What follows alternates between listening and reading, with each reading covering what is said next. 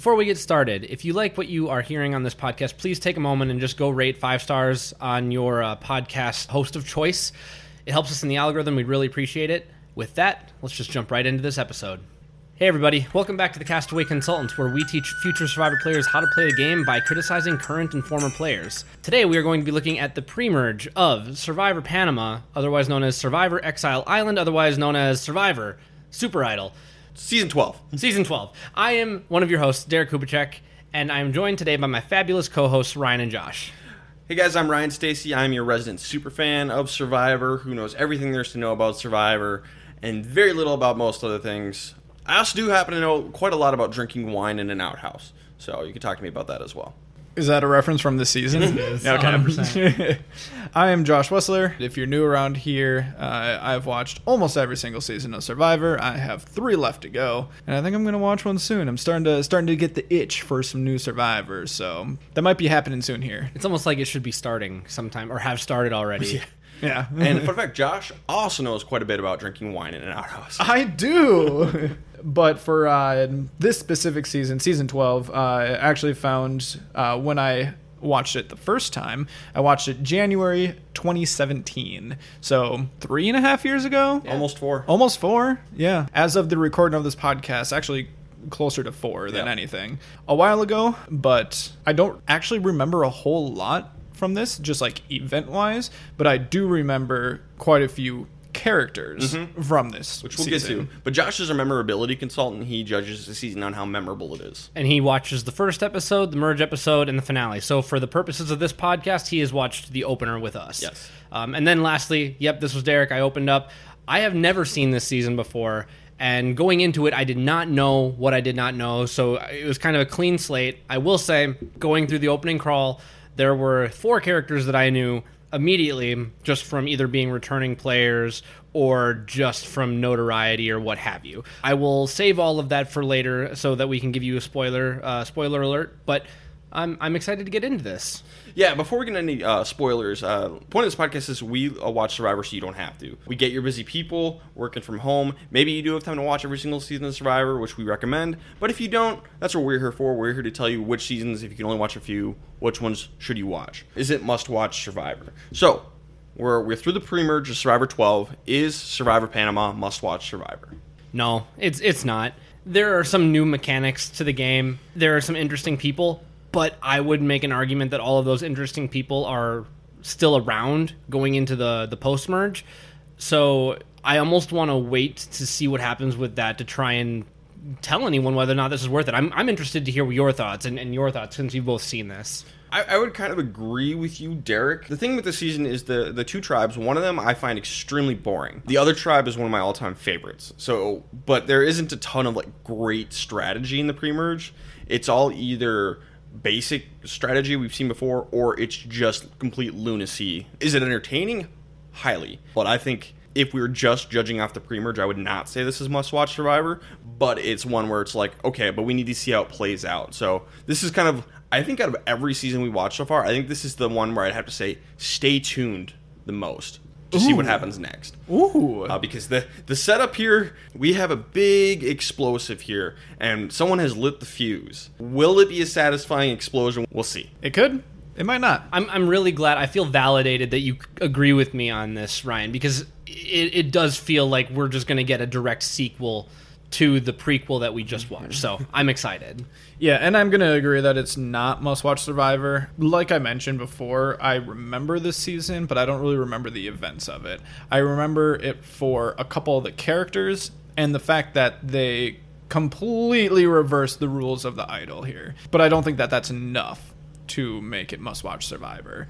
I would recommend it. Like most seasons, but if we're really coming down on what should be must watch, I, I don't think this is it. All right. Well, from here on out, spoiler alert.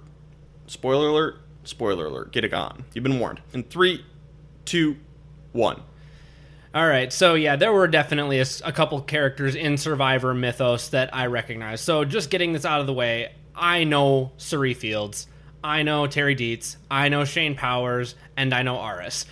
All of these characters I have seen play again because again I have seen seasons 28 and onward. 27 and onward. or sorry, 27. You remember better than I do. Uh, so I, I was perfectly aware of all of them and, and the, the history that comes with them. They all originated in 12, and I did not know this.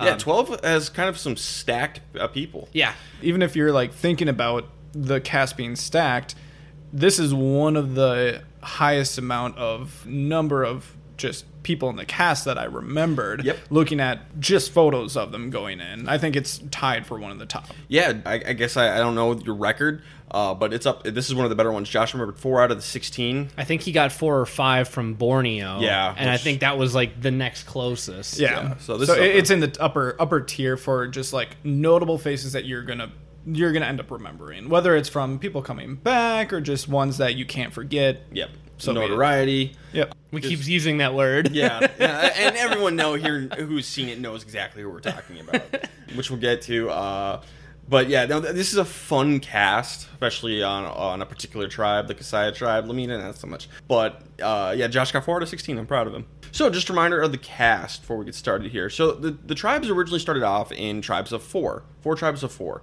young men, young women, uh, older men, older women. So starting off with the Young Women tribe, we have Courtney Marit, a fire dancer from Los Angeles, Danielle DiLorenzo, a medical sales representative from Florida, even though she's clearly from Boston, uh, Misty Giles, a missile engineer from Dallas, Texas. Fun fact about Misty Giles: I know someone went to high school with her. When I lived in Los Angeles, I was hanging out uh, at this meetup for this YouTube channel I really like, Dead Meat, and uh, so we're meeting uh, the host of the, that show and there was this guy there and i was talking to him and survivor got brought up when uh, uh, the two of us and then the host of dead meat james a. Janisse the three of us just talked about survivor for like an hour. And it turns out this guy went to high school with misty. So it was just like a weird fun fact. That is weird. How the hell did Survivor come up in this situation? james uh, loves survivor so you brought it up. No, I don't think I brought it. I don't remember if I brought it up. I can't remember who brought it up. He might have been tweeting about it. and I mentioned Oh. it, and then I know everything there's to know. And so I, the guy who went to high school with Misty, didn't know what place uh, she got, and I, and I mentioned the exact placement. And James is just like, "How the hell did you know it?" I'm like, "I can name everyone who's ever been voted out of Survivor in order." And he turns to his uh, girlfriend. He's like, "Chelsea, you got to hear what this guy's got to say." This is just the happiest Ryan's ever been. it was pretty cool. Um, but yeah, just a weird um, one degree of separation between me and uh, Misty, and that's not the only one there is. Uh, I have a uh, like two other random connections to random survivors we're gonna we're gonna come across in the future. Uh, one who I've seen in person, I didn't talk to him, and then one um, I'm gonna I'm gonna save that one because that one's kind of funny. Okay. But yeah, there's two more coming up. I have a connection with a Survivor player. Yes, you do. I don't think Josh does. Probably not. Poor Josh. Uh, outside of Twitter, maybe. Yeah. So that was Misty, and then finally we have Sally Schumann, a social worker from Chicago, but she's actually from Minnesota originally. She's from Duluth, I believe, um, and then she went to college right next to where I grew up, which is, and I have a couple of friends who went to the same school, so just kind of like weird. She's like our first Minnesotan because she's got the accent. Where did she go again? Was it Bethel. Bethel. Yep. Yep, she's got a Minnesota accent, and it just kind of bugs me that like she just moved to Chicago. I think at when she uh, when she got on Survivor, and it's like, no, okay, yeah, she's from Illinois on the show, but she's from Minnesota. Okay, Give us credit. Yeah. We don't have many. we don't have any at this point. if it wasn't obvious, uh, we are based out of Minnesota, North Dakota area. Yeah. We're all originally from Minnesota. All right, so that's the young women tribe. The older women tribe. We have Cirie Fields, a nurse from South Carolina. Melinda Hyder, a singer slash entertainer from Tennessee. Ruth Marie Milliman, a property developer from South Carolina. And Tina Scheer, a lumberjill from Wisconsin. Ooh. All right, now for the older men, we have Bruce Kanegai, an art teacher from California. Dan Barry, an astronaut from Massachusetts. Shane Powers, a marketing executive from LA. And Terry Deitz, a pilot from Connecticut. And finally, the young man tribe. Young man. Uh, we have Aras Baskauskas, a yoga instructor from California. Austin Carty, a writer from North Carolina. Bobby Mason, aka Bob Dog, an attorney from Los Angeles. That's hilarious that he's an attorney.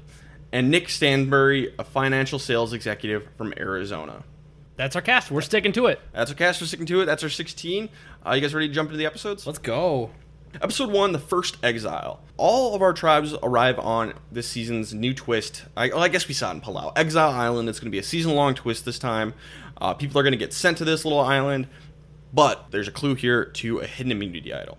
And the idol rules have been changed. Now we're on the super idol. We've Last season's was kind of a little easy. We're going to go to the complete opposite direction and make this thing overpowered as hell. Yeah, just a huge overcorrection on Survivor's part. Yeah, this will last for two seasons before we finally get a regular idol. But basically, how it works is after the votes have been counted, all right, Josh, you've received five votes and I've received four votes. We all know it. Josh is going home. Oh no, Josh is the super idol. None of those five votes count. I'm going home instead. Haha. So basically, you can't get voted out. Like this thing goes zero to one hundred, not zero. It like it does something. It's usable, but it was basically just find an immunity necklace. It, it didn't change the game really. Nope. Now we're getting to the point where it's ridiculous. Yep. It's interesting to watch it develop in not in real time, but over over time. They're figuring it out. They're figuring Yes. it out. You know, I it's like I always say with Survivor. Uh, you know, I'm, I'm fine with new twists, and as long as if if it doesn't quite work, that they're trying to correct it, I'm fine. Yep. They're trying to correct it. They're gonna mess up, but they're gonna get it right eventually. Yep. It's like watching Survivor learn how to walk. Yeah, kind of. um, first time they kind of fell over. This time they're running. They're, oh no, they just ran into a Uh, coffee the, table. The Iron Man quote: "Sometimes you got to run before you can walk." So- So, first they were crawling, and then just dead sprint. Jesus. middle ground. Uh, so there's a super idol hidden on Exile Island. We're going to start off with a hero reward challenge where one person from each tribe is going to compete. The losing tribe, one of those four, is going to have to stay on Exile uh, Island. For the young woman, Danielle Double D loses it. Uh, her name is Danielle D. Lorenzo, D. D. That's why her name is Double D. There's no other reason. Good old Double D. Danielle does volunteer to stay on Exile Island because she lost the challenge. Um, it's kind of a luck-based challenge, by the way, so kind of yeah, sucks. and who were our other heroes? It was Terry, uh, Austin, and Ruth Marie. and Ruth Marie. Yep. But the other girls are like, no, no, you ran the challenge. One of us will stay. Bro, if she's saying she's she'll stay because she Let her screwed up, stay. Let her stay.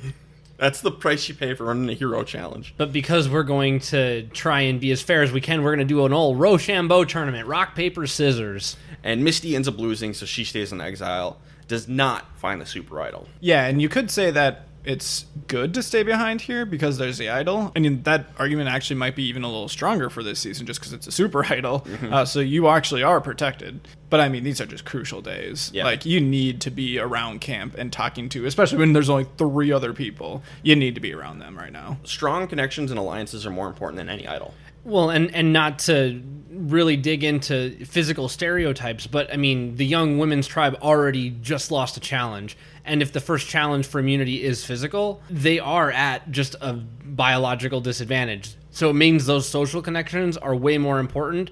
Everyone not named Danielle should have allowed Danielle to stay on that island.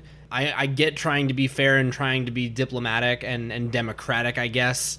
But this just doesn't make sense because that's not what Survivor really is. Survivor's not fair. Survivor's not fair, so stop trying to be fair. Yeah. So on the older women tribe, Tina kind of takes over as leader right away, and this will end well for her. Yeah, Tina, Tina the Lumberjill. Tina the Lumberjill. Derek was very offended that she dared be on the season because there's only one Tina in his eyes. Yeah, there is only one Tina. Season 2 Tina is far superior in every way. there should only ever be one Tina on Survivor. The name should be retired and, Retire the name. and, and put hang it up in the stadium. And then Cirie, we find out, is scared of leaves. She's never really done anything outdoors in her life. She's scared of picking up leaves because there might be something living underneath it. I mean, that's a fair thing to think. Don't say it out loud because it kind of pisses off Tina. It, it pisses off Tina, but it doesn't seem to make anybody else angry. So like I I understand like keeping it in, but Cirie knows that she needs to make social bonds, and she's kind of a master at this. We just don't know it yet. Yeah. So like ideally, yeah, try and keep you know this a little bit hidden, and maybe tell the confessional. You know, say it in the confessional, like David Wright. I am scared of the ocean and the outdoors and lightning and bugs and snakes And leaves. fish and leaves. So not great, but Cirie, I love Cirie, Cirie's great. On the Young Men tribe, Aras is a yogi weirdo. and that's his edit. That's the edit. It's That's this, the tweet. This tr- this tribe is kind of incompetent, but Aras is just trying to like get everyone's energy up by doing a yogi thing. I have no idea what this is. like they're they're they're touching they're I don't even know. They're not touching at all, but They're putting their hands near each other. yeah, and then like when you feel it, really focus on what you want to accomplish. Okay. This is not 2020. Uh, yoga was not as embraced as it is today. And uh, back when this episode was filmed, don't do this stuff in 2005 or whatever it was. I think it, y- you got to feel it out, um, but just know that people might be like, "Hey, that's kind of weird." So as long as you're not pushy with it, I guess you're fine. Yeah, you want it to come across as just like a quirk rather than something that's really weird. A quirk, not an obsession. Yeah. On the young women tribe, Courtney and Danielle are very indecisive about where to build their shelter, which annoys Sally, but she keeps it to herself. She doesn't like get like mad at them. Good move. Get mad to the confessional camera. And then they find a dead sea turtle, and Courtney gets really weird about it. She's like, "It's part of the earth. It's like a sign," and just starts going on a a bunch of a hippy dippy weird uh, weirdness in this this season, mostly from Courtney, a little bit from Aras, but Courtney's a weirdo. Yeah. Yeah, it was it was odd. I mean, I think she took some seashells and created like a heart around the dead sea turtle, and I'm like, guys, if you ever find me dead on the beach, I'm not sure if I want you to surround my body with seashells or just roll me into the ocean for the sharks. Like, Feed me to the sharks. It's an easy answer. Make sure I'm dead first, though. So, yeah. Fun fact: I don't like hippies. They piss me off. Damn hippies! so you love the movie Once Upon a Time in Hollywood? that, that movie was terrifying because it it it, uh, it uh, checked uh, every uh, confirmed all my biases about hippies. um, I do not like hippies, and Courtney is the biggest hippie, except for maybe Scout ever on Survivor. Yeah. I couldn't stand living with Courtney. I oh like out of if you had to rank all the players from uh, most likely to get under my skin to least likely, Courtney might be number one, definitely top three as most likely to to annoy me and get under my skin. On the Old Men tribe, uh, Dan and Terry make an alliance. Similar backgrounds. Uh, Terry is a fighter pilot. Dan is an astronaut. So they fly at altitudes. Yeah. Uh, so they, they get along. I, I think they're very similar guys. yeah. Um, so they make a pretty tight alliance. And meanwhile, Shane has just given up smoking yesterday. He's losing his mind. 'cause he- Great idea. Not just smoking. He was smoking three packs a day. That's insane. Yeah, we tell people to uh, prep for some things on Survivor, like learning how to make fire and making sure that you're uh, well acclimated to just a weird diet. Practice some balance. Maybe don't quit smoking by going out here. Maybe try uh, quitting smoking 30 days before. Or at least weaning yourself off of it partially. Get yourself down to one pack a day. So I I have two points on this. One because I mean not to spoil anything, but I don't think Shane comes back, or at least not to anything that I've seen. So 27 on, he's not back. So I know Shane just because I know Shane. I put in a Survivor audition tape every six months. And so sometimes I'll go and look at old audition tapes that were used and accepted that got people noticed. Almost always the top of the search queue is Shane Powers in his dark living room going, I got one reason why I won't win Survivor. And then he just holds up like a pack of cigarettes or something like that. So this was exactly what he wanted. This is what he told the producers. This was how he sold his participation. I will go through nicotine withdrawals on camera in front of the nation for you. Entertainment. And we get it. Like, congratulations, you made it on Survivor. Good luck. I'd like to say the hard part is over. it's not. yeah, Shane starts losing his mind, and that's that's the best part of uh, the pre-merge for me is just Shane's lunacy. So we get to the immunity challenge. The older women lose, but it's actually fairly close with the younger men, which is kind of surprising. But Melinda's kind of standing around and not helping much, which is not great. So the older women are going to tribal council. Tina's been spending a lot of time by herself, not really connecting with the tribe, and everybody else is kind of like talking about her behind her back. You know, that classic survivor stuff. Which is a really good move on their part. Unfortunately, when you do this, sometimes it's going to be a, not a great look because Tina's son has recently passed away. Uh, she was originally supposed to be on Survivor Guatemala the previous season, then her son died, and the producers were like, "Hey, take as much time as you need. You have a you have a spot available whenever you want to come and be on the show. If you think it'll help, you have it." And she wanted to come back the next season. So she's been, you know, writing her son's name in the sand and kind of, you know, pondering all of this, this horrible thing that happened to her. So as the others are scheming and plotting to get her out because she's not connecting with them, they show us this horrible thing that and that makes you like, no, and and- and it is it is such a bummer for Tina, but I think that this is actually one of the most perfect illustrations of the game of Survivor, where perception is reality. It looks like you're distancing yourself because you know you think you're working harder than everyone, or you think you're better than everyone, or people can't keep up with you. But it was actually a very poignant, very real human reason. But that doesn't matter. That matters exactly zero, and that is a bummer. And it's a reality check for anyone who wants to go on the show. This is the game. what you know watch this episode and you will understand survivor is about the social connections but the game itself doesn't care what you've been through Right. and and it's not like she uh, uh, like just your quick reaction makes you want to say maybe you shouldn't have gone on the show right like this soon but it's not like that was dragging her down or anything. Like she, this was just her personality. Like the hardworking attitude was her personality and she was just taking a little bit of time to go reflect on the stuff that had happened. If she had waited a year or two years she probably would do the exact same thing. Uh, she'd probably go out and reflect and just remember her son and this exact same thing probably would happen anyways. but i think 99 times out of 100 you're not going to be on a tribe with Cirie Fields. True. You're not going to be on a tribe with Cirie. You're not going to be on a tribe of four made up of entirely old women. We talked about this immediately after the episode with Tina because, spoiler, Tina does end up going home because Cirie is masterful and Tina isn't so good to her tribe mates and tribal council by and we're on a tribe of four and we're on a tribe of four. this is the only time this will ever happen Any other season, Tina would not be the first boot. This Absolutely not. a perfect storm of unfortunate for tina Absolutely. Because Tina also finds a fish on the beach, which is still alive. She brings it and catches it. And she's like, "Yeah, I caught it with my bare hands." Okay, I'm not voting her out. she caught a fish with her bare hands. In all reality, there is no reason for Tina to be going home here. I don't, I don't care who you have on the tribe. She should not be going home. She's the strongest one. She can catch a fish with her bare hands, apparently. Keep that lie going. Mm-hmm. She's a really hard worker. Yeah, she doesn't have the bonds, but she shouldn't be going at this early stage. Not scared of leaves. not scared of leaves. And I would assume that you would have someone who would, and maybe this is an argument against just keeping her for all these reasons, but with having a tribe of four, four different tribes of four here, there's gonna be a tribe swap at some point. You're just gonna have to try to predict whether it's gonna be earlier or later. And if you think that it's gonna be earlier because these tribes are so small, well, maybe you do just group up in smaller groups with the people who you are closest to. and that is why I'm okay with the move. I think that if you're if you're the other three and you just kind of and and like let's say you feel solid in a group of two within that group of three, and we know that they all three probably felt that way. I bet they all thought that they were best friends with Cirie. So Cirie was the only one sitting pretty after this vote, right? Maybe it could have been maybe T- maybe Melinda and Ruth Marie. were the Sure, yeah, that, and that, that's true. That's true. Get rid of the person who is kind of an outcast socially, and then let the survivor twists play into you. Because, like Josh said, there's no way that they don't do some kind of tribe swap after one tribe gets down to probably two. Granted, season 10 would prove us wrong. It's a perfectly fine first vote, unifying, based on social game, and it's a risk to get rid of your strongest. But And Cirie ends up like she she cleans the fish to prove they don't need Tina, which I don't think proves they don't need Tina.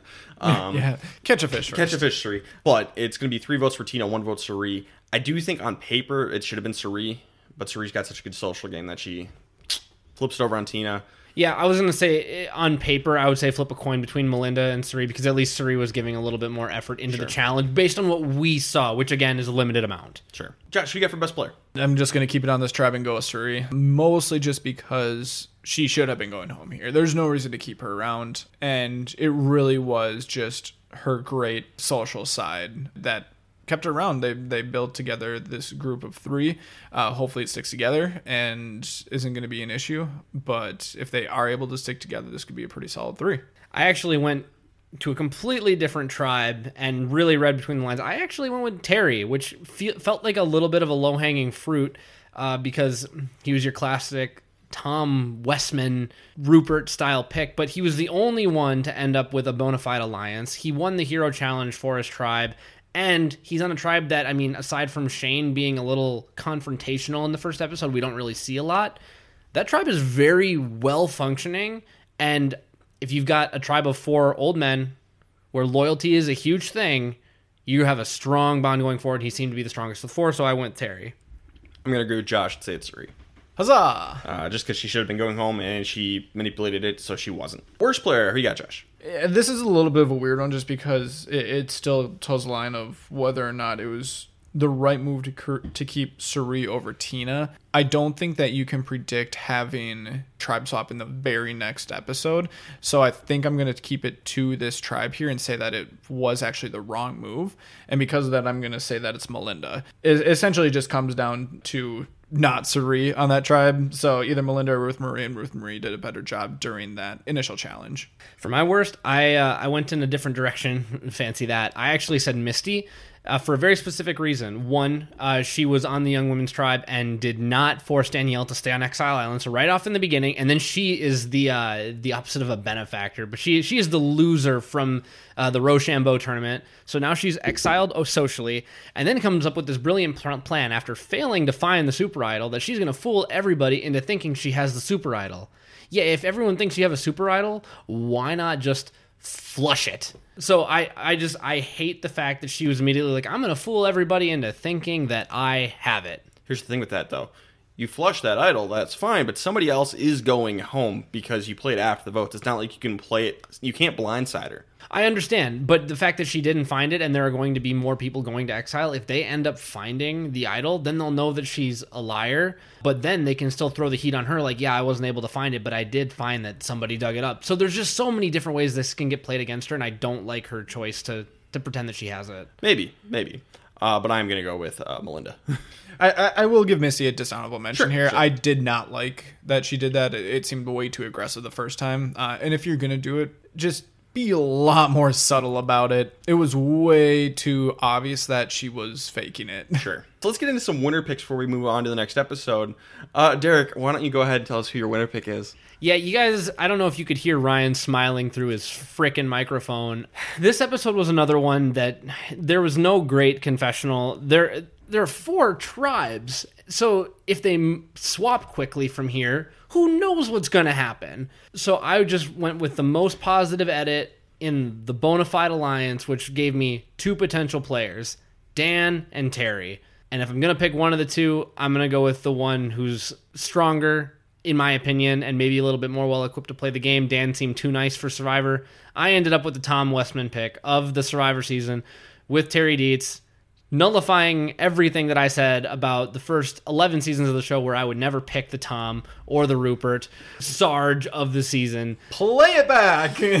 So yeah, yeah, insert cut here of every time Derek has said, "I'll never make this pick," but man, this episode leaves leaves me longing. Uh, There's not a lot here for edit. So Terry's what it is.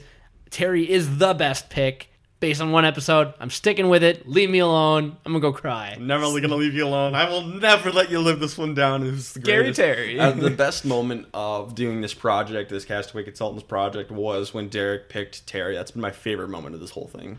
Makes me so happy. Josh, who did you pick for your winner pick? Uh, I, I fell along the same lines as Derek here. There, there was nothing to grasp onto here. The only people I narrowed it down to were uh, Cirie, Double D, Misty, uh, and then Dan and Terry. Sorry, I think Cirie is just going to be like a good story, and she's not actually going to end up winning. There, there wasn't enough on the Young Woman's Tribe for me to uh, actually end up landing on other. You didn't want uh, Courtney? Uh, no, no, I do not. Uh, I'd rather I'd rather pick the turtle. uh, so uh, that narrows me down to uh, Terry and Dan. Unlike Derek, I'm gonna stick to my guns here and basically still not be totally comfortable yet with picking this just stereotype of a person in Terry. Plus, Dan was the one who actually initiated the conversation of an alliance between the two of them in this episode. So uh, that makes me feel uh, good about Dan. It's, yeah, I agree with Derek that it's a risk that he seems like he's too nice for a Survivor, but I think that is basically nullified against the stereotypical Rupert, Terry, and Andrew Savage pick. So at that point, I think it's about a toss up. So I'm going to side with the person who initiated the alliance. So, Dan.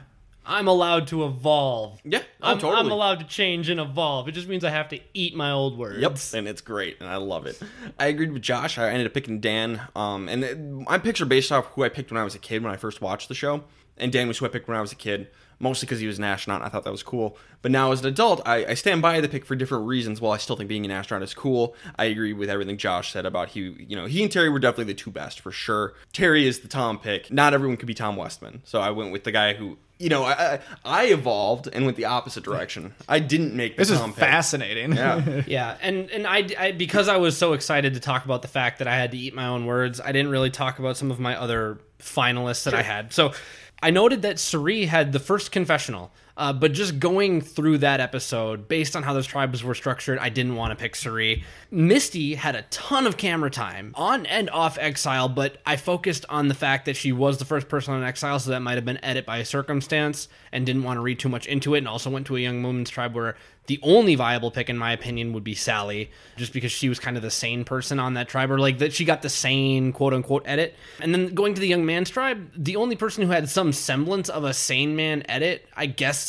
Like Austin and Nick both kind of had a sane confessional. Aras was just a goofy yogi, and then uh, uh, Bob Dog gave us the beefcake confessional. He's like, Yeah, "We're Bob the Dog was- beefcake tribe. he was there. You know, but He's he- the charter member of the beefcake tribe. Yeah, he's a charter member of the Beefcake Tribe, which is I I- probably the best quote from episode one, uh, yeah. but not worthy of a winner pick. Probably not.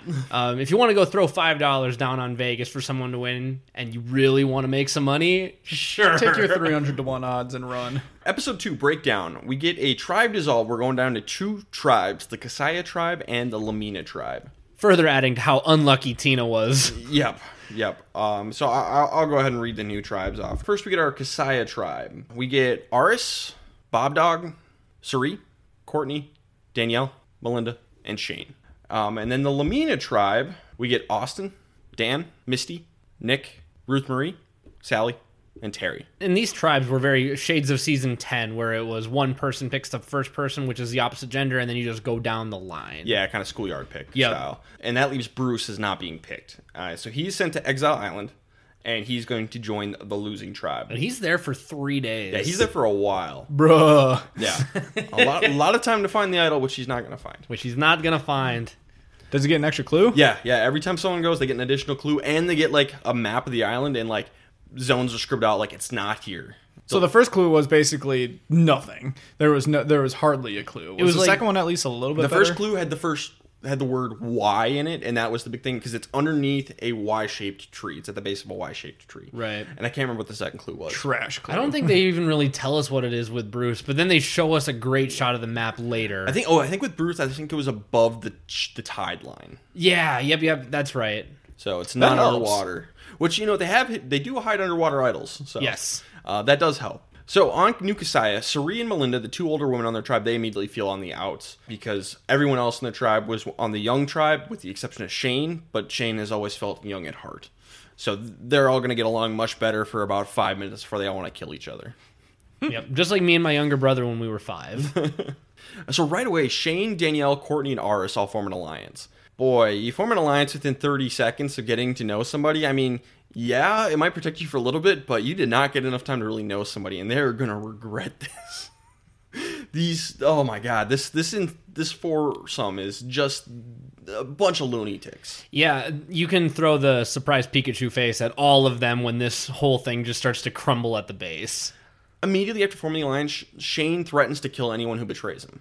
Red flag, red flag. Yep, and Shane looks like the guy who would do He that. might actually do that. Well, and then everyone's like giggle, giggle, and he's like, "No, I'm serious." Oh god, what have you done? Is that secretly a great move? Hide the machetes. Shing, shing. Amazon. Meanwhile, in La Mina, the men, Austin, Nick, Terry, and Dan all form an alliance. But then Sally approaches Austin about forming an alliance with Nick and Misty. So Austin and Nick are in the middle of uh, two groups, and Ruth Marie's just off doing something else. but uh, good, good for Austin and Nick. They're in a really good spot. They can kind of pick and choose where they want to go. Correct. And yeah, keep playing both sides until you have to make a choice. Right. They end up winning fishing gear in the reward challenge, and then Sally immediately loses it, and it goes to the bottom of the ocean and is never seen again. More shades of season ten, except even a dolphin trainer isn't going to be able to get this spear Nope. back for you. Uh, the waters are much darker here. They can't find it. Any. It's gone. Whoops. Maybe practice with the Hawaiian sling in shallow water. Just a thought. La Mina ends up winning immunity thanks to Terry because Terry is the Tom Westman. He is a beast. Beast mode Terry. Uh, so is going to tribal council, and Shane immediately wants to quit. Shane gets back. He's like, I think I'm done. Oh boy. And so it begins. So Aras manages to talk him out of it, but everyone else knows that Shane wants to quit at this point. He and did- keep in mind, like even Courtney and, and Danielle are also like talking him out of it. Like, come on, man. You know, you're not just you know, this isn't just about you. You're leaving us high and dry too. Really hamming it up for the camera. they should let him go. Yes. they don't even know how badly they should let him go. One, because this is an opportunity not to die. Yep. Potentially. everyone knows Shane wants to get voted out, and, and then Aras manages to convince Shane to change his mind, at least stay for a little bit longer, at least one more vote. And they end up having an open forum led by Aras and Shane, saying that Melinda and Cirie will be the next two to go. Great idea. And Shane's just like, I really don't care. One of you two's going first, one of the other ones go next. Doesn't matter to me. And it's just kind of rude, uh, both from Aras and Shane. And everybody's just like, what the hell? Why would you say that? And like this is an awful move by Shane, but I think it's a worse move for Aras. Yeah. Because like Shane is digging this hole, but like Aras is like leaning over the edge with like a 40 pound weight hanging off his chest, just asking to get dragged in. Like you have no business getting Shane out of his own hole. You're fine. And then your big plan to get him out of the hole is an open forum discussion where you say, "Ye- First you're gone, and then you're gone, and then we're all gone. Why? This is a horrible plan. Aras, what the hell? what? Shane, I'm going to make the worst move of the episode. Aras, hold my my, beer. beer. And this is the entertainment aspect of it. It it is just filled with terrible gameplay. Oh, I love but man, it's it is entertaining, and it is still fresh enough to where I was not four years ago. I was not annoyed. Just the my entire body was not annoyed yet with Shane Powers. So like this was still funny to me. for now. For now, Um, it ends soon. Yeah, this tribe is a bunch of lunatics and Melinda and Cirie. And uh, Cirie's at least has interesting confessionals. Melinda's kind of boring. Thank God we get rid of her first. She's going to get voted out five to two. Two votes for Shane, five votes for Melinda. I'd say Melinda is the weakest person who's not in the alliance of four. So it's the right move for now. But boy, oh boy, you have to be careful waiting in an alliance with Shane. Well, and I think that's where you balance it. Like, I, I don't think it's a concrete. Yes, it's it's like a ninety to ninety five percent of the time. Like, this is the rule to follow. But I don't think it's a concrete hundred percent of the time Sure. rule of vote out the person, the weakest person, not in your alliance. I think it's vote out the weakest person if they're a hindrance to your alliance. Yeah, so I mean, to me, it's all about risk mitigation, right? Most of the time, we'll say three or four days into the game, or whenever this this voting takes. This might be day six. So you're six days into the game. You don't really know what's going on with people, right? At least on a typical season, you don't typically know what every person's mettle is. Oftentimes, getting rid of that risk is getting rid of the risk of someone who is physically weaker than the rest. That makes sense. When you have a Shane Powers on your tribe, I'm not saying that he needs to be the next person to go, but you need to be considering the risk factor there. And I do think that it is the right move to keep him because for all his faults, he seems to be undyingly loyal when he swears on his son. And if they were able to recognize that, then it is the right move to keep him no matter how ridiculous he gets. But you never know when something like that is going to explode, so it's like just keep a watchful eye uh, and, and at arm's length if you can. Yeah, I think this is a case of needing to think a little bit more long term. This is a very short term thinking with just looking at the next two to go. But I do think that it's overall the right move just because of how close it can be here. Sure. I don't think you wait much longer though. I think you only do it for one vote. Yeah. And then hopefully you can pull old Brucey in here and and use him and Yep. just say sayonara to, to Shane. Yeah, uh, Shane's someone to watch. You know, I, I don't think don't get rid of him here. Maybe it's just like he had a bad day. Maybe he'll be fine tomorrow once he gets some sleep. Maybe not. Everyone Maybe knows he not. quit smoking. Um, because all his whole meltdown was just over one day in this episode. So you know, we'll see. But it's something to consider in the future. Be wary. Keep a watchful eye on the horizon Tread when it comes to lightly. Shane. Yeah. So best player of the episode, I'm going to give to Austin because he made alliances with Nick, Dan, Terry, Misty, and Sally. He's in a great spot. I would give it to Nick as well, but Austin's when we actually saw doing the talking. Nick is just kind of not there for most of it. But uh, so I'm going to give it to Austin. Yeah, I agree with that. I, I want to just throw an honorable mention on Cirie for, again, being the person who didn't go home when she probably could have been the one to go home. Um, she's still around and she's going to make the best of it. I know that part of that might be hindsight, but at the time I just wrote down Cirie as an honorable mention for kind of the same reason that she played so well in the first episode. But I agree that uh, Nick and Nick and Austin are one A one B. Yeah, with the edge to Austin. Edge to Austin.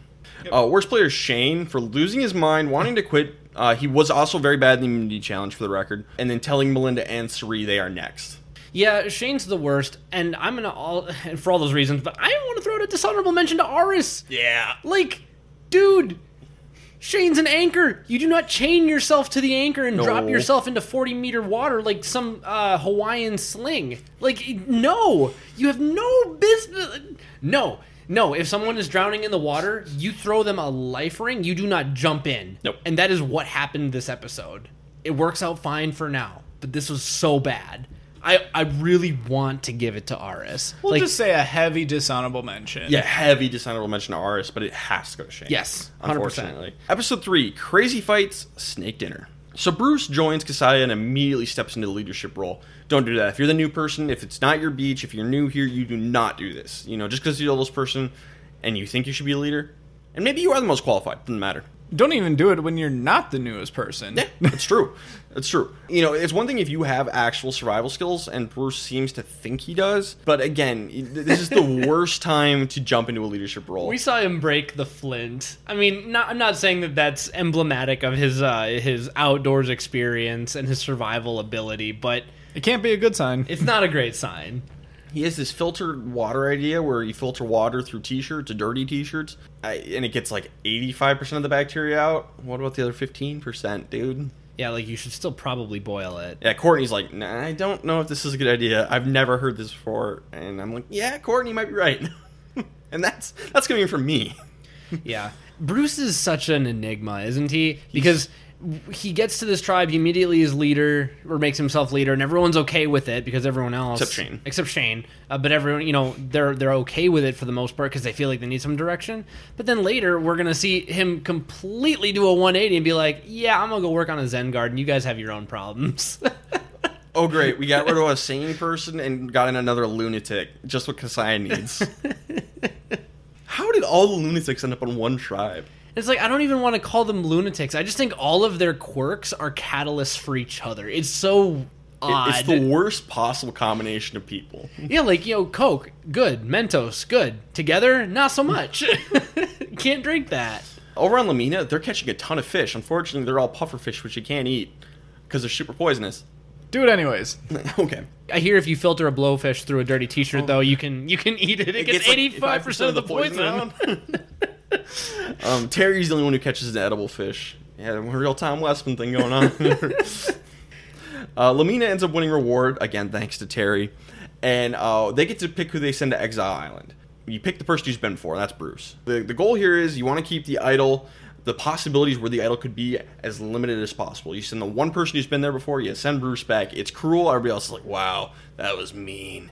And and they don't say that that's the reason. They they they use this guise that uh, at the beginning of the challenge, Jeff was like, "Bruce, how you fitting in?" And everyone was like, "Oh, well, he's the natural leader. He really brought us together." And so they're like, "Yeah, we're gonna send him back because he, you know we want to cut the head off the snake." And that's a good reason too. but That's it's just just as good a reason, but I love the mathematical point where it's like, okay, now Misty or Bruce can have the idol, no one else. it, it, it- it's almost like an incidental point. It's definitely like it's a bonus. It's a nice bonus. It just means that Bruce was the right choice. But yeah, on every level. Yes. So they send Bruce back. So good, good for La Mina. Yeah, and this is going to happen over and over again across the uh, uh, the entire series when we have stuff like this, and it's actually usually followed pretty well. Yep. This is the Exile Island strategy. Keep the as few people uh, going to exile as possible, just so you keep it the the idol possibilities limited. Yep. So Shane and Courtney get into a big fight, and yep, Shane Shocker. is a lunatic. I gotta check. I don't even remember what this fight was Yeah, about. there's so many. he fights with Danielle and Courtney so many times. Is this the one? I think this is the one. you can't keep them I straight. can't keep him straight. I think this is the one where Shane just starts yelling about how this like this stump is his stump, That sounds right. and no one else is allowed to sit on it. But if someone else wants it, you can go get another one. But he just wants his, and this one's his. I just want one. I just want mine. What? What? What? That might be in a later episode, but it's it. I, I, get the fights mixed up because there's so many. I mean, this this is uh, we've already talked about this. I mean, this is Bubba sitting on the log around the fire. Except uh, being Shane, he just dials it straight to eleven, and he's like, "I will cut you if you sit on my stump." Meanwhile, La Mina Misty, she's uh she wants to get in with the guys, so she starts giving Austin and Nick massages to get to get in uh uh in their good graces. we have seen a survivor win using this strategy before. This was Amber. Oh, it yeah. started like this: use flirtation if you got it. So I love the move. She's doing it to two guys. So it's getting raunchy up in here. two massages. Oh my god. Hey, final three. Final three. So we get a, a bag wrestling immunity challenge, uh, which is really fun challenge. They got to dig up bags out of the sand and get back to the ra- uh, get back to the mat. Really entertaining. But uh, the best part is, I think it's to win it. Ruth Marie has the bag and she's running back. She's got a huge head start, and Bob Dog is chasing her, who is just huge, and Ruth Marie is tiny. And you're like, oh no, what's gonna happen? Bob just just like grabs onto her shirt and just runs his direction. Uh, just like steers her slightly onto Well, his mat. So, I mean, really quickly about the mechanics of this game. Basically, you need to have one hand on the bag and then one other thing touching like the the, the final like square. Your mat. Yeah, you, your mat. And you're both trying to get back to like the same mat or whatever. and he grabs her by the tank top and just steers her gently away from her mat to, to his mat because you know you don't want to be throwing an old woman around. That's a bad look. No, he just like steers her gently because she's so tiny. She has go nowhere to go but to his mat instead. So on La Mina, it's a toss up between Misty and Ruth Marie. Everybody's a little bit more threatened by Misty because she's like a rocket scientist and you know she seems pretty smart. Mm-hmm. Not the person I'd be getting rid of here because they're going to go with five votes for Misty, two votes for Ruth Marie, and Misty and Sally are the ones who vote for Ruth Marie. So there's a couple of things I want. I think here, Ruth Marie is definitely the weakest person in this tribe. Easy. Maybe they were trying to flush the idol by voting out Misty. That's why I'm good with the move. Sure. Because, because like, if you've got your core, which they had uh, a very soft, I think it was five put together, right? Yep. And you're trying to decide, okay, who do we vote out next? And Misty's not in your five, but she might have the idol. Maybe force her to make the decision while there's still a lot of people in the tribe, because then if she does decide to just go for somebody random, do it when you know who she's targeting, which is Ruth Marie. Yep. They were okay with Ruth Marie going home. So knock out Misty. At worst, you win the consolation prize, and Ruth Marie goes home, and you flush the idol. So targeting Misty for the majority alliance was 100% the right move, in my opinion. But I can still see why it might have been a better idea to go a different direction. Here's the thing: they don't say that in the episode, I hate the editing of this pre-merge, and I talked about this. We'll get more into it. and so it, it leaves me with a couple of questions. Was their goal to flush the idol? If that was their goal, they played it perfectly because they got Misty and Sally to vote for Ruth Marie. That's perfect. Like you said, Misty plays the idol, Ruth Marie's out. Otherwise, Misty's out. Because if, if there's no idol involved, Ruth Marie is the move, right? If there's no idols, Sure. but now we're in a super idol world. So yeah, I just don't know what their goal was because the show didn't tell us, and I think that's a flaw of the show. Yeah, and, and I don't and I don't want to say that Ruth Marie is entirely the best move because we did see that Ruth Marie and was it Dan I think had a pretty strong bond with one another and Yep. and if you think that you can be loyal with that five and I do think that your Ruth Marie is going to be kind of like your Caryn from season 10 who's going to be that more loyal even if she's not like officially in your alliance kind of thing but definitely a good number. Certainly a better number than an engineer who's actively trying to manipulate. And if austin's like yeah you're getting a little too flirtatious with me and i don't like being manipulated I, I can see where misty is still the right move but i just think that there are so many factors built into it that it, it has to be misty even though the edit is so subpar in, in giving us that narrative. Lot to be desired But that's the end of Misty. Derek, who do you got for best player? for best player, I had Austin, uh, just because on that tribe he was in the best position for the whole episode, and ultimately got to kind of choose his own adventure. And then because that tribe ended up going with Misty, you know whether the edit gives it to us or not, she didn't have the idol, and even if she did have the idol, he was not the one going home. And I I could also give it to Nick here, but Nick exists, We never see Nick. so I have no choice but to give it to Austin. See, I'm gonna go with Terry. A lot of the same reasons, but Austin was in an alliance with Misty and Sally. Burned a bridge with Sally. Terry was not in that alliance, and he ended up getting Austin and Nick squarely in his now. I don't know how much he was aware of what Misty was trying to pull him at. Maybe he was, but uh, now Austin and Nick are with Terry. He's got them now. Not only that, he caught the only fish they could eat, and he basically single-handedly won the immunity challenge. Plus, you know, credit to the entire La Mina tribe for sending Bruce to Exile Island. So I'm giving it to Terry. Yeah, it seems like Terry's the right move here. Ryan just had a better argument. Sorry, Derek. Your argument is fine, but I always like to give it to someone who has more options and makes the right moves regardless. Fine, fine. My, my argument was just fine. Yeah, it was just fine. All right, who'd you have for worst player? I had Shane for it being his stump, no one else's stump, and he just wants his stump, and he will kill you if you take his stump. I give it to Shane for being a nutcase and fighting with Courtney, basically. Yes. I think I see a trend happening here. And and I will say like it's not good for Courtney to be involved in these fights either, but I will say the edit is very one-sided because Courtney's always like Shane, I don't want to fight with you. Or actually everyone is like Shane, I don't really want to have this discussion. I don't want to fight. And Shane's like, "No, we're fighting already." This Play is a it- fight. Play it out. We're I- fighting. I will fight for you against me if I have to. So, not great for Courtney to be involved in it, but it's Shane, so I have to give her the benefit of the doubt. Episode four: Starvation and Lunacy. And this is the point where Dan officially brings Ruth Marie into the La Mina Five alliance. Yes, so yep. she's fifth in the alliance. And everyone else is okay with this. Dan tells everybody else, and they're all good. Ruth Marie's in. Over on Casaya, Courtney, Danielle, and Bob Dog don't do a whole lot of work, so Aras and Shane get into a fight with them about it. And Cirie's is kind of sitting there with her head down. It's more fighting on Casaya. What's new? Cirie on Casaya is kind of like Jim from The Office when the, the, the camera cuts away and then Jim just makes a face at the camera like, yeah, this is my life. I have to deal with this. Sympathize with me. That's a very accurate. and uh, that's all of her confessional. She's just like, I'm just going to let all of these grenades go off around me and hopefully, because they said I was going next. So all I can do is not stir things up and maybe they'll forget about me. Yep. Great move. Casaya ends up winning reward, and they got to send someone to exile. But Misty's been voted out. You got to pick somebody new. It's unfortunate, but it's what you got to do. In this case, I think the the right move is to just send the strongest person and try and weaken them. I think that's generally the Yeah. a good school of thought to go. with. They end up sending Terry. Which is the right move. Terry finds the super idol.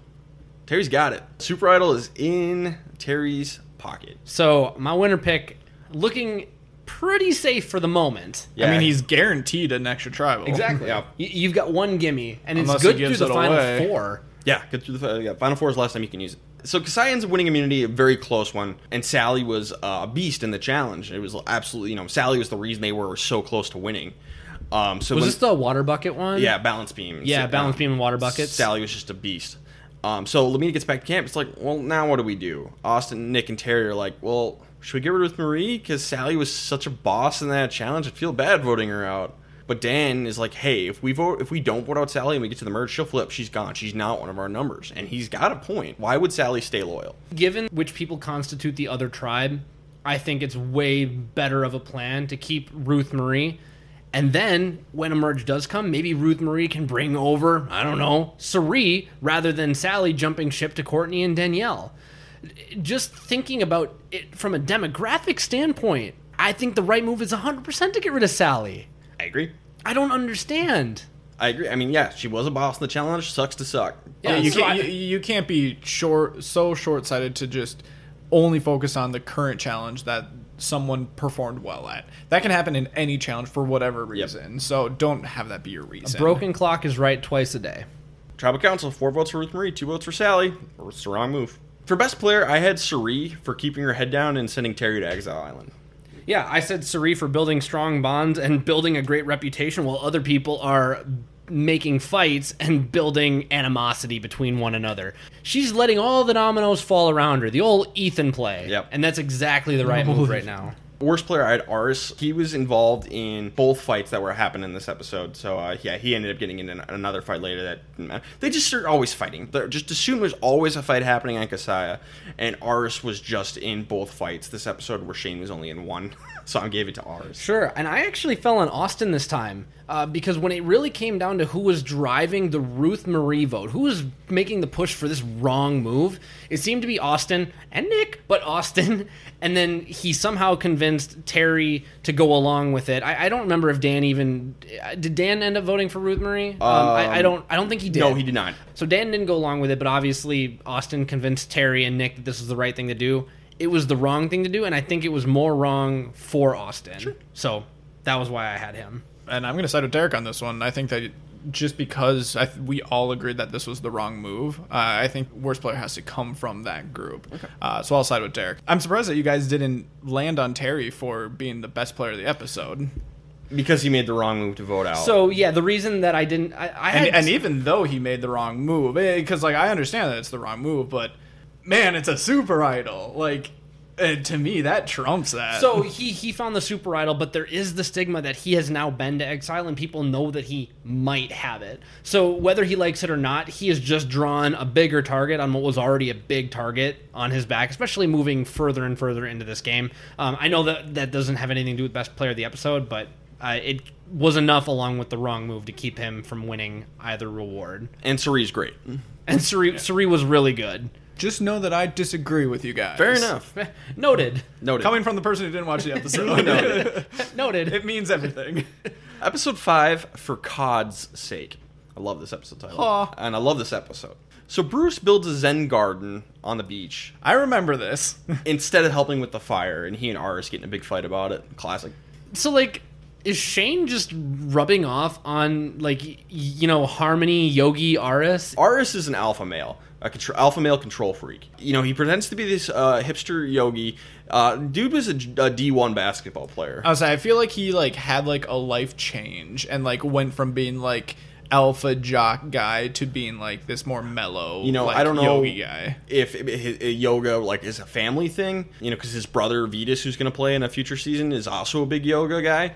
Maybe it's something they that their parents taught them, and they, that's just part of their life. But Aras is an alpha male bro. Because you know, D one basketball player, dude's a control freak, and he wants to be the leader of the tribe. Even though I think he's like the youngest guy on the season. He he's the youngest guy in that tribe for sure, and he does make mention of that. Yeah, you know, sometimes older people don't want to listen to the young guys.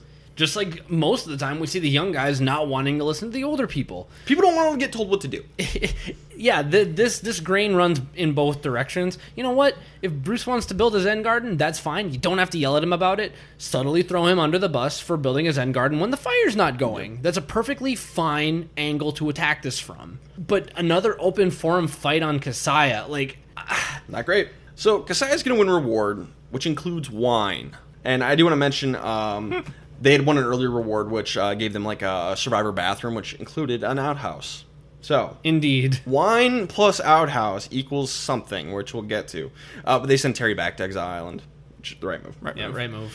So Casaya's shelter floods. Part of it floods. So Bobby and Bruce they go see. Oh, I don't think there's any room in the shelter for us. No room at the inn. And everybody else is like, no, there, there, there was room for you guys. You didn't look very hard. I don't know. Who knows who was right here? But the point is, Bruce and Bobby they go hang out in the outhouse. Decide to sleep there for the night. And they get drunk on the wine. They drink all the wine. The two of them just chilling in the outhouse drinking wine. And they justify it by saying everyone else had a better bed. We slept in a like a crap building, literally. Literally. So we get to drink the wine and sleep like crap, but everyone else at least they got like an okay night's sleep. I don't actually agree with this logic in any respect. One, it's not your wine. Don't drink the wine. Never mess with the food, especially on a starving tribe. Especially on a starving tribe with people like Shane and Courtney and Danielle and Yeah. Aras on it. Yeah. Now I, I will say they did eat a lot of sashimi on this day. Um, we we kind of glossed right over it, but they won like a hundred pounds of fish, and 100 might be a little overestimation. uh, Aras said that in a confessional. He's like, "We've got like a hundred pounds of fish." So was he exaggerating? Yeah, I'm sure he was. But uh, it was raining so hard, and their fire was flooded, so they couldn't cook the fish. But it was going to go bad, so they end up just like flaying it and just eating the raw fish. And Cirie's like, "I'm gonna die." um, so I mean, I guess at least they weren't hungry, but it, it was just this was a mess. Classic Casaya. Yep. And so the next morning, the wine's gone. So Courtney confronts Bobby about it, and Bob Dog's like, "You know what? I'm sorry I, I drank everyone else's wine, but I'm not sorry I deprived you of wine. I'm glad I drank your wine."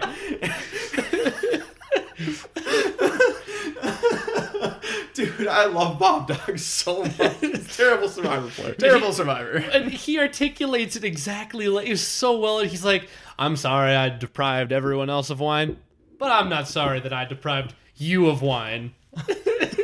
It's perfect. And I, my favorite moment from this whole sequence is like Cirie going up to the outhouse, not knowing where Bruce was, just opening the door, just seeing him asleep on the toilet with the empty bottle of wine by his legs, and she's just like. What the? Just shuts the door, turns around, like looks at the camera. What? I, I wish Bob Dog had still been in there too. I think that would have made it even better. Just like close the door. It, was like uh, Grandpa Abe Simpson just walking in with his hat and then turning in a corner and grabbing his hat, walking right out the Yep. door. God, I love Casaya so much. One of my favorite tribes. This was a great moment. So La Mina ends up winning immunity. So yes, we're getting more Casaya screen time because who cares about La Mina? So for some reason, Shane wants Bob Dog out. He thinks Bobby will flip the second they get to emerge. To be fair, he's 100% right because Bob Dog and Bruce, they had been talking and they, they make an alliance, by the way. And Bob Dog's like, yeah, the second we merge, I'm flipping. I'm going to the other side. I'm sick of all these loses. Yeah, so uh, Shane, for all his flaws, has the 100% correct read on this. Yep. He knows Bob Dog wants to flip. Aras wants Bruce out. I'm assuming just because he clashes with Bruce and doesn't want to do that anymore and wants someone he can control. I mean, if what you're saying about him being alpha is true, it would make sense to get rid of the only other alpha on the tribe. Shane's an alpha, but he's like a lone wolf alpha. Like Yeah. he just does his own thing. Yeah, he's like that crazy wolf, and he runs with you just fine, sort of. But he's also crazy, but he runs with you, so he's okay. Uh, there could be also be implications of the idol still here too. Yeah, and it, yeah, it could be a thing where it's like, yeah, it's flush the idol. So Shane, he doesn't like this, but he's like, I'm gonna get Bob Dog to swear allegiance with me. We'll, we'll swear to not vote for each other. We'll, we'll swear on my son. Bob Dog is gonna swear on Shane's son. Logic. okay, sure. I'll, you know, I'll swear on your kid. Sure. All right. I've never met him, but sure. Granted, Shane might murder you, so you're playing with fire here. But you know, good for Bob Dog for swearing Shane's kid. Yeah, that's the right move. Say yes. Say yes. So Shane's like, all right, we're good. Meanwhile, Courtney and Danielle have decided Aras is trying to make a power play to knock Bruce out. We should get rid of Bob Dog instead. Courtney and Danielle, they go to Cirie and they're like, hey, let's get rid of Bob Dog instead. Okay. And they go to Shane. Meanwhile, Cirie's just happy that it's Yeah. not her. She's just like, come to me with whatever you want. I'm down. as long as they ain't me, Sandra. basically. the, the old Sandra move. And then they go to Shane. He's like, well, why didn't you tell me that half an hour ago before I gave my word to Bob Dog? And and Ryan is getting very animated. No, this is still about what it was because they're like, we're thinking we want to get rid of Bob Dog instead. And Shane's like, are you kidding me? I already swore on my kid. I made him swear on my kid. I'm not voting for him. Gosh, classic women can't decide anything. oh no, Shane, stop. It sounds bad. My opinion on Shane changed exactly zero from this interaction because I mean we already kind of understood how he felt, but it's just like why is no one talking about getting rid of Shane? This might be the time. this might be the like. This is the time. I don't even know if he gets a vote in this, this tribal council. I don't think he does. Uh, let me let me because yeah, it's an it's an insane vote. Shane does not get a vote in this tri- uh, tribal council. so like I want to go back and explain like to his credit, Shane is making it very clear if he swears on his kid to you, he's not going to break his word. That is a great tool or a great piece of information to know about somebody. And maybe that's why they're like, yeah, we're going to keep putting up with you for as long as you've sworn on your kid. But man, you got to start thinking. You, you got to have second thoughts now. okay, so this is gonna get wild. This tribal council because the votes are it's it's a it's a scatter shot all over the place. Like four different people get votes. Yes. and there's only seven people on this tribe. So bear with me. All right, so the girls, Courtney, Danielle, and Cirie, they all vote for Bob Dog. Aras and Bobby both vote for Bruce, even though Bob Dog has an alliance with Bruce. I don't know why he's going after Bruce, but whatever.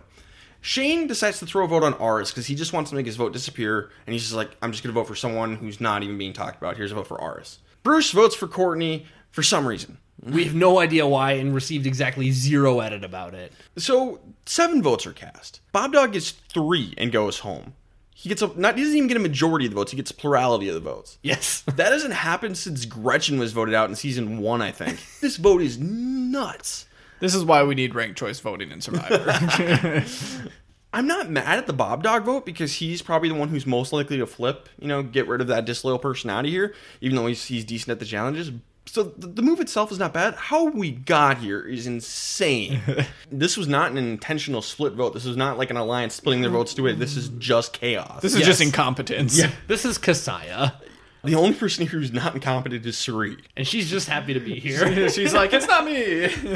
praying for a merge. So Bob Dog goes home, which is too bad because I love Bob Dog. Me too. He was fun. Uh, too soon. And for the record, he was a beast at chopping the heads off those Yep. fish, and the like. Bruce couldn't do it, and Bob Dog was just one shot. One, he, he was a one hit wonder with he, that. he caught up to Terry. Yeah. Terry was you know the, the the guy. He's the Tom. Nope, not at that challenge. Bob Dog. Gone too soon. Gone too soon. Derek, who do you have for best player? I have Cirie for remaining under the radar, and everyone keeps putting her in a better spot.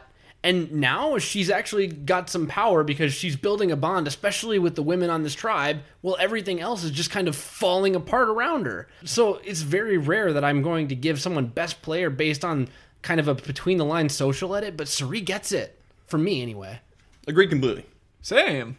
How about worst player? Shane. I think there's an argument here for Bruce, and I, and I want to acknowledge it because I mean Shane's always a hothead and is just not good at the social game survivor. But Bruce went into the outhouse and participated in the drinking of other people's wine. Bob Dog ended up taking the heat, but I think Bruce ended up taking some heat at tribal council from Aras Yep. about this whole thing, but he seems to have skirted it pretty well. So I mean, that's to his credit, but still not a good look. Don't be messing with other people's food. At Tribal Council, Bruce did apologize, and he seemed to uh, reconcile with Aras a little bit at Tribal. Sure. But I'm actually going to give it to Aras. For the fight with Bruce at the beginning, he's trying so hard to be alpha and direct the vote that everybody can clearly see what he's doing. Everyone decides to turn against him, even though they're in alliance with him. He's completely left out. Shane was at least in the loop for what was happening and just had to throw his vote away, but he knew Bob Dog was going.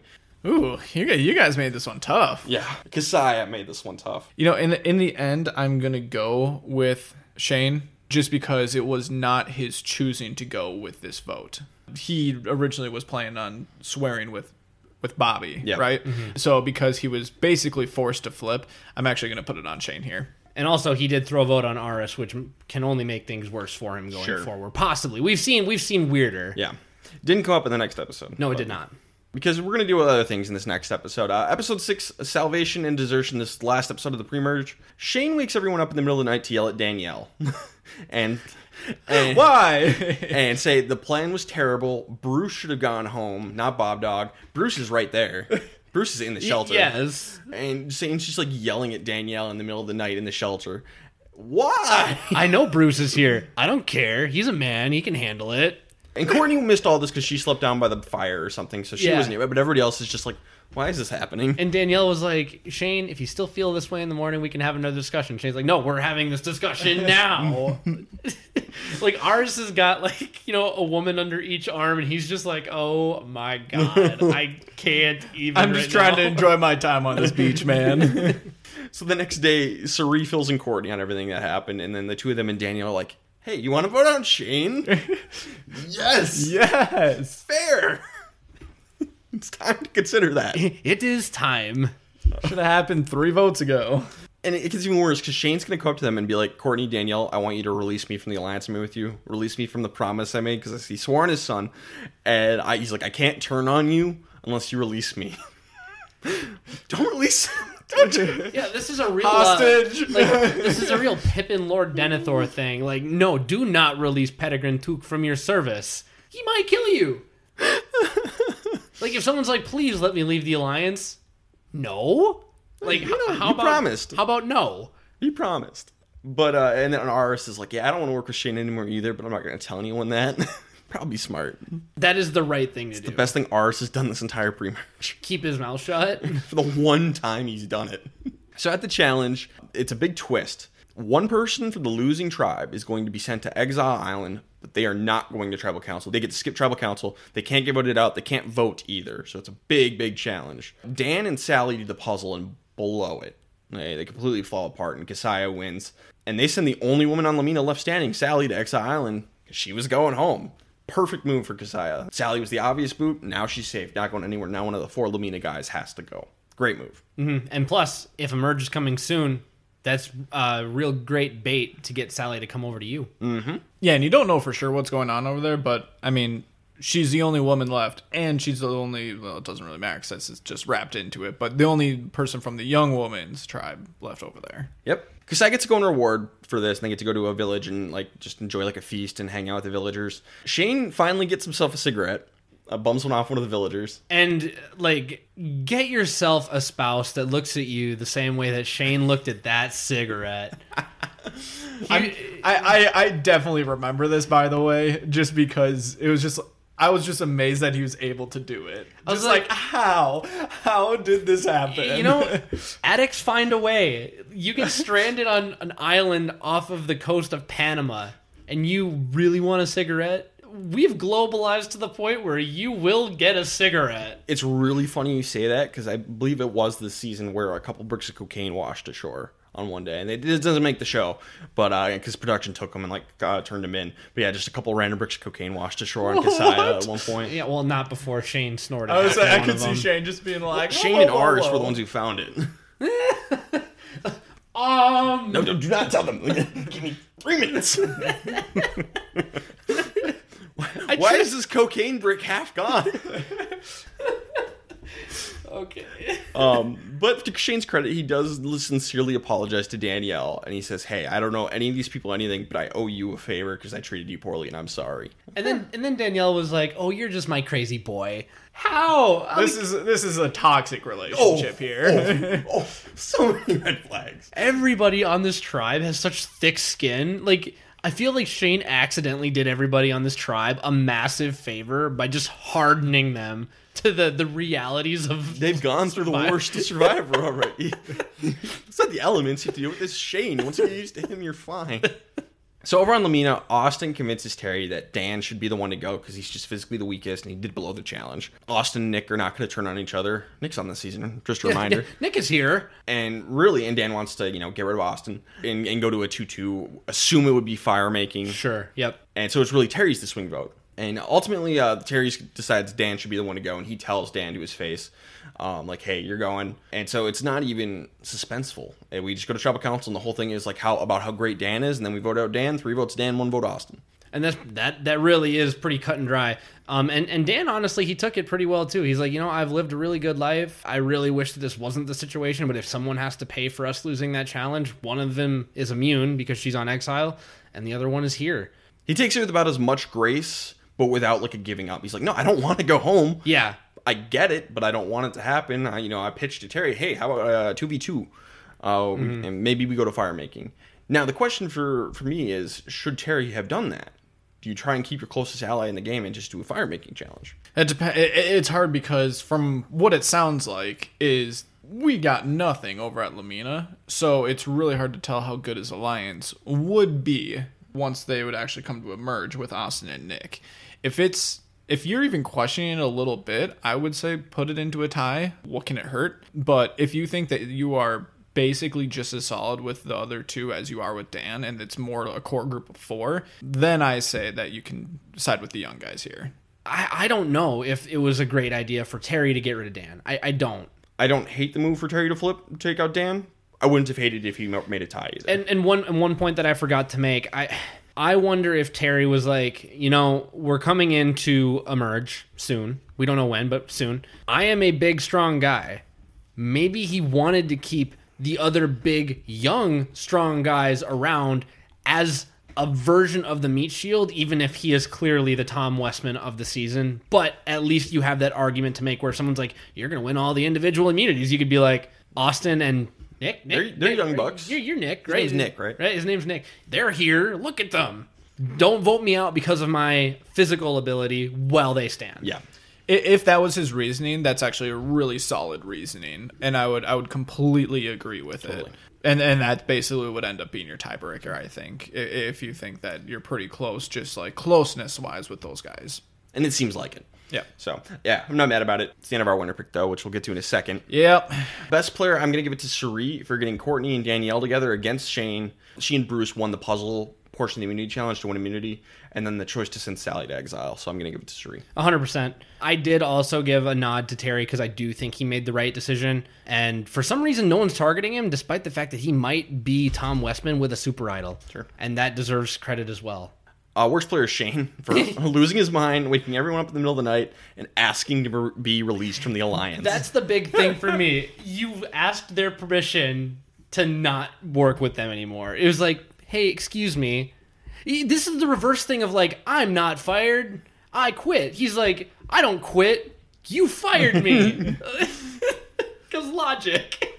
So that's the end of the pre-merge. This is normally at this point of the game or this point of the season, this is where we would talk about who we would change our winner picks to if we could at the pre-merge. The good news is Josh and I can both do it for real. Hooray! So we're gonna go first because we have to make our picks first. So Josh, do you remember who your new winner pick was after Dan got it out? I don't, but I think that I can make a pretty safe assumption here that it wasn't Shane. Yeah. Fair. One, I absolutely hated him at this time uh, when I was actually watching it, and two, I, I was I feel like I would have been pretty honed in to uh, Terry here. He has the idol, yeah, that could be used as a target, but it's a super idol, so I think that that could prove to be more of an advantage than a disadvantage to him. We just saw Tom win in a previous season, so it's not like this is it's a it's a far fetched idea that he could make it to the end and he could win. Really, all he has to do is make it to probably final four or five with that idol, and he's good to go. I'm going to stick with Terry here. I think that's a fair pick. He would be my second choice. This point in the season, my thoughts are Kasai is insane. There's no way they're sticking together. La Mina, not Sally. Who's Nick? Leaves Terry and Austin. Austin's gotten a ton of screen time. Every time we go to La Mina, it's 90% of the time it's Austin talking to us. He's gotten a huge edit for being pretty boring. So I would have got. I, I, when I was a kid, I went to Austin just because we knew him the most, and he wasn't a lunatic. So I, my pick was Austin. I stand by it. I definitely would consider Terry. It's just you know he's such a beast that I figured he, he wouldn't last that long going into the merge, even with the idol. And uh, Austin just seems like the safer pick, so I would have gone with Austin. Austin's my new choice. If I wouldn't have picked Terry, Austin was my number two. Derek, you're stuck with Terry. I'm stuck with Terry, indeed. Um, so, but if you could, would you stick with Terry, or would you pick somebody else? I so one person that we're not even discussing, uh, Cirie. Sure. Um, I'm not saying that I would switch to Cirie. I think that because of of the way that this particular merge dynamic is coming together, sticking with Terry, I'm just gonna roll with my original pick, and and I would stick with Terry. But if I were to switch, it would be to Cirie because I genuinely believe that when they merge, I think that Sally can jump ship to go with the ladies, and I do think that there is a strong argument to pull in either Aras and Shane even because even though Shane kind of like was like I don't want to be in an alliance with you, he did kind of go back and have a good conversation with Aras and Danielle. There's a lot of paths to victory for Cirie now, especially now that the whole game is going to get turned upside down. And her edit has been nothing but positive. So a lot of that would be edit related for me. And that's why ultimately, based on where everything is, I'm going to stick with Terry and I'm comfortable with it. But we need to talk about Cirie. Yep. Uh, which is leads me to best player of the pre-merge. It's Cirie. Oh, I, I agree, hands down. She's the only one that I I believe does not make a mistake. Yeah, I'm I'm looking back at all the best players I gave out, and she wins for four out of the six episodes. I gave one to Austin, and I gave one to Terry. Yeah. Uh, but all the other four all went to Cirie.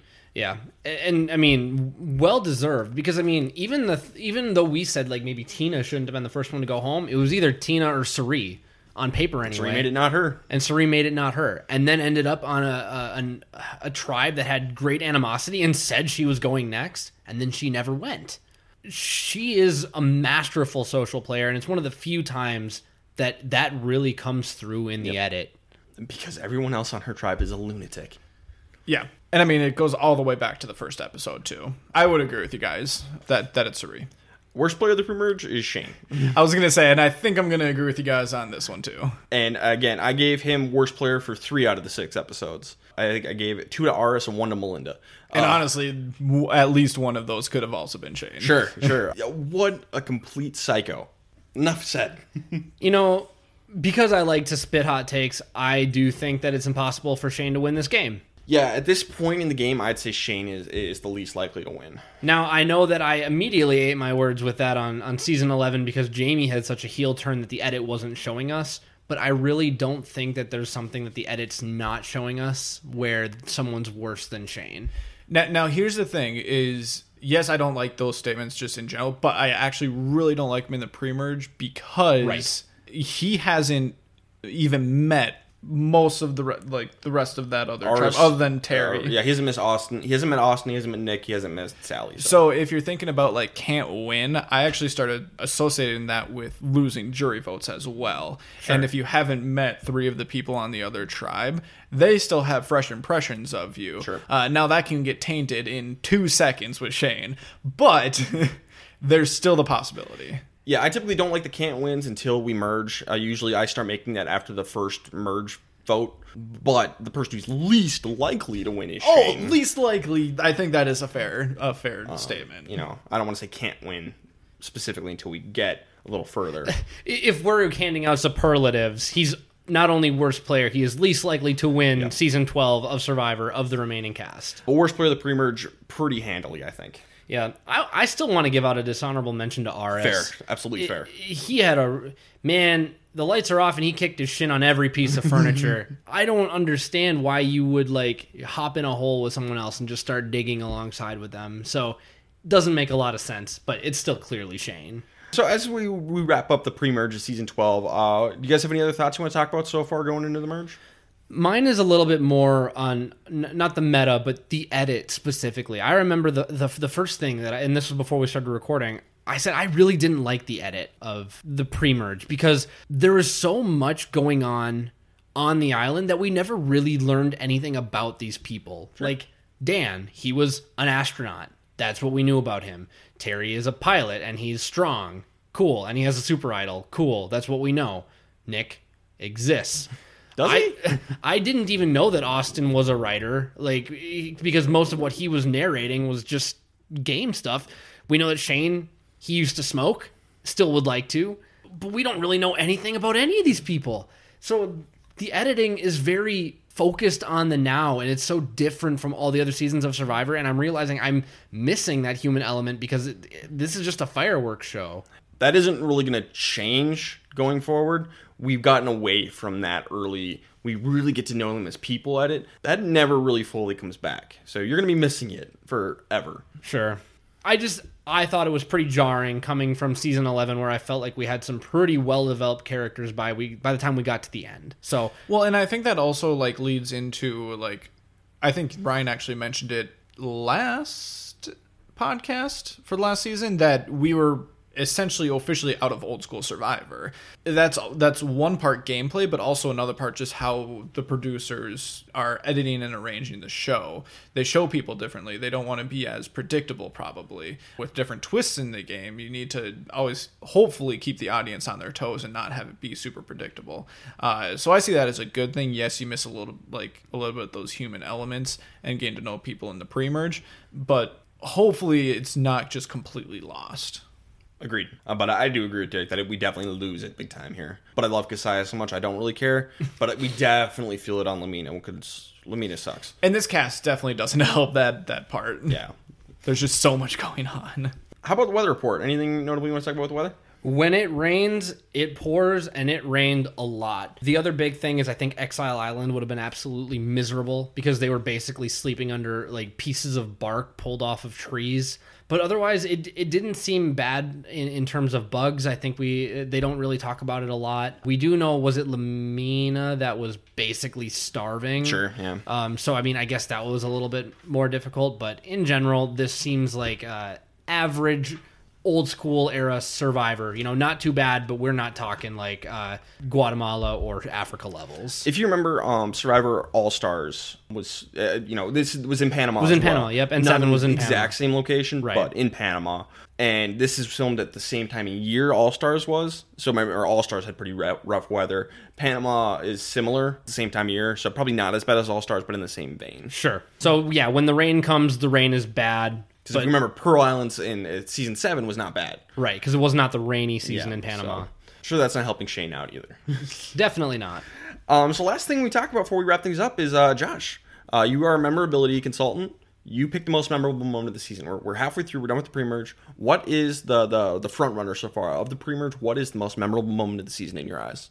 So I think that there's a couple that come up. There actually isn't anything like when you just mention the season that stands out as like a specific moment. Uh, when we were talking, some of the cool ones uh, that I remember is the the wine in the outhouse and the uh, the Zen garden and, and all that. Um, Shane finding uh, his random cigarette that he's able to bum off someone. Oh, and we, we never did mention um, that Bruce builds that uh, Zen garden, and then Courtney starts doing yoga in the middle of it when it's like not even done. Disrespects the Zen garden. Are there any nominations? My nomination is the outhouse. I think everything with that morning after in the outhouse is the thing that I would remember. I do guarantee you I will remember this season for Shane Powers though, based on what I've seen, and that's not an event that is just a character. and that's why I kind of want to take a little bit more of unconventional approach with this memory, uh, just because Shane is the one person that I think of when I think of this season, and I just look at the cast. Yes, there's people who stand out that are memorable to me, but he is the one, and it is his personality that has dominated most of this conversation during the podcast. And he's the one person, even if it's because I hate him, that he is the first thing that comes to mind when I think of this season. It's a little unconventional because it's not just a specific moment, but I would like to just make it Shane Powers. Fair. Okay. that's fine, and it, it- this is your segment. But I would ask, what is so far? What is your favorite Shane moment, or like the most memorable Shane moment we've seen so far? Uh, you can give it to Shane as a whole, but I just want to know, like, what's peak Shane here so far? Peak Shane Powers. Um, I think I would do the the bumming of the cigarette just because all the argument side of it all kind of mesh together into one, and one doesn't stand above the rest out of all of them. We literally So- didn't know what he was arguing about at given point. Uh, so I think I would take the one random moment that isn't him arguing and go with somehow finding a cigarette to bum off a local. That that's my honorable mention overall. I, I do want to throw out another honorable mention specifically with Shane is where he's sitting on the stump and yelling about how it's his stump and no one else's or something. Yeah. Just like, what? Classic Shane. So yeah, Shane Powers. Uh, as much as I don't like it, like I, you can't ignore him. Impossible. So that about wraps things up here. You can follow us on Twitter at Castaway Pod. Go ahead and give us ratings and reviews. Five star reviews, we love them. Yeah, please help us out. Thank you. Uh, does anyone have anything else to add? No, I'm No, I'm excited. excited to go post merge on this thing. Yeah. All right, this has been the Castaway Consultants. Got nothing else for you. Good night.